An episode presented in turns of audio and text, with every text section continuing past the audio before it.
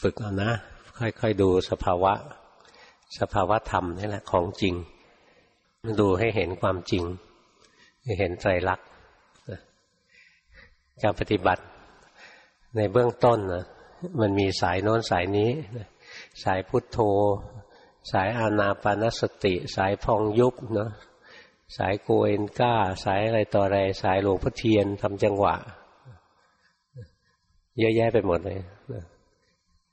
อันนั้นมันเบสิกหรอก มีสายถ้าทำเป็นแล้วเนี่ย สติตัวจริงเกิด สมาธิตัวจริงเกิด ปัญญาเดินปัญญาได้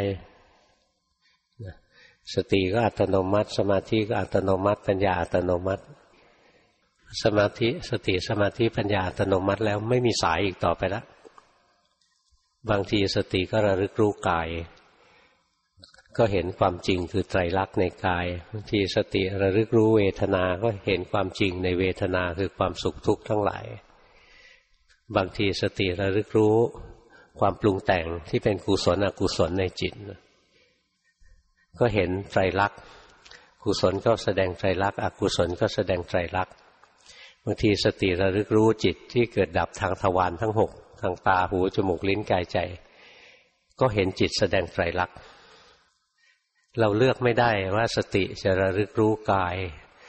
หรือระลึกรู้เวทนาคือความสุขทุกข์ระลึกรู้สังขารคือความปรุงดีปรุงชั่ว หรือระลึกรู้วิญญาณ ความรับรู้หรือจิตที่เกิดทางทวารทั้งหกตาหูจมูกลิ้นกายใจ เราเลือกไม่ได้ สติเป็นอนัตตาสั่งไม่ได้ เพราะงั้นไม่มีสายอีกต่อไปแล้วนะถ้าสติระลึกรู้กายก็เห็นอะไรเห็นไตรลักษณ์ในกาย สติระลึกรู้เวทนา ก็เห็นไตรลักษณ์ในเวทนา สติระลึกรู้สังขารก็เห็นไตรลักษณ์ในสังขาร สติระลึกรู้วิญญาณ คือตัวจิตเอง ก็เห็นไตรลักษณ์ในจิต ถามว่าเห็นอะไร ไม่ว่าระลึกรู้อะไรก็เห็นไตรลักษณ์นั่นแหละถึงจะเรียกว่าวิปัสสนานะ เห็นกายไม่ใช่วิปัสสนา เห็นจิตไม่ใช่วิปัสสนา เพราะงั้นสายกายสายจิตเลยยังไม่ขึ้นวิปัสสนานะก็เห็นไตรลักษณ์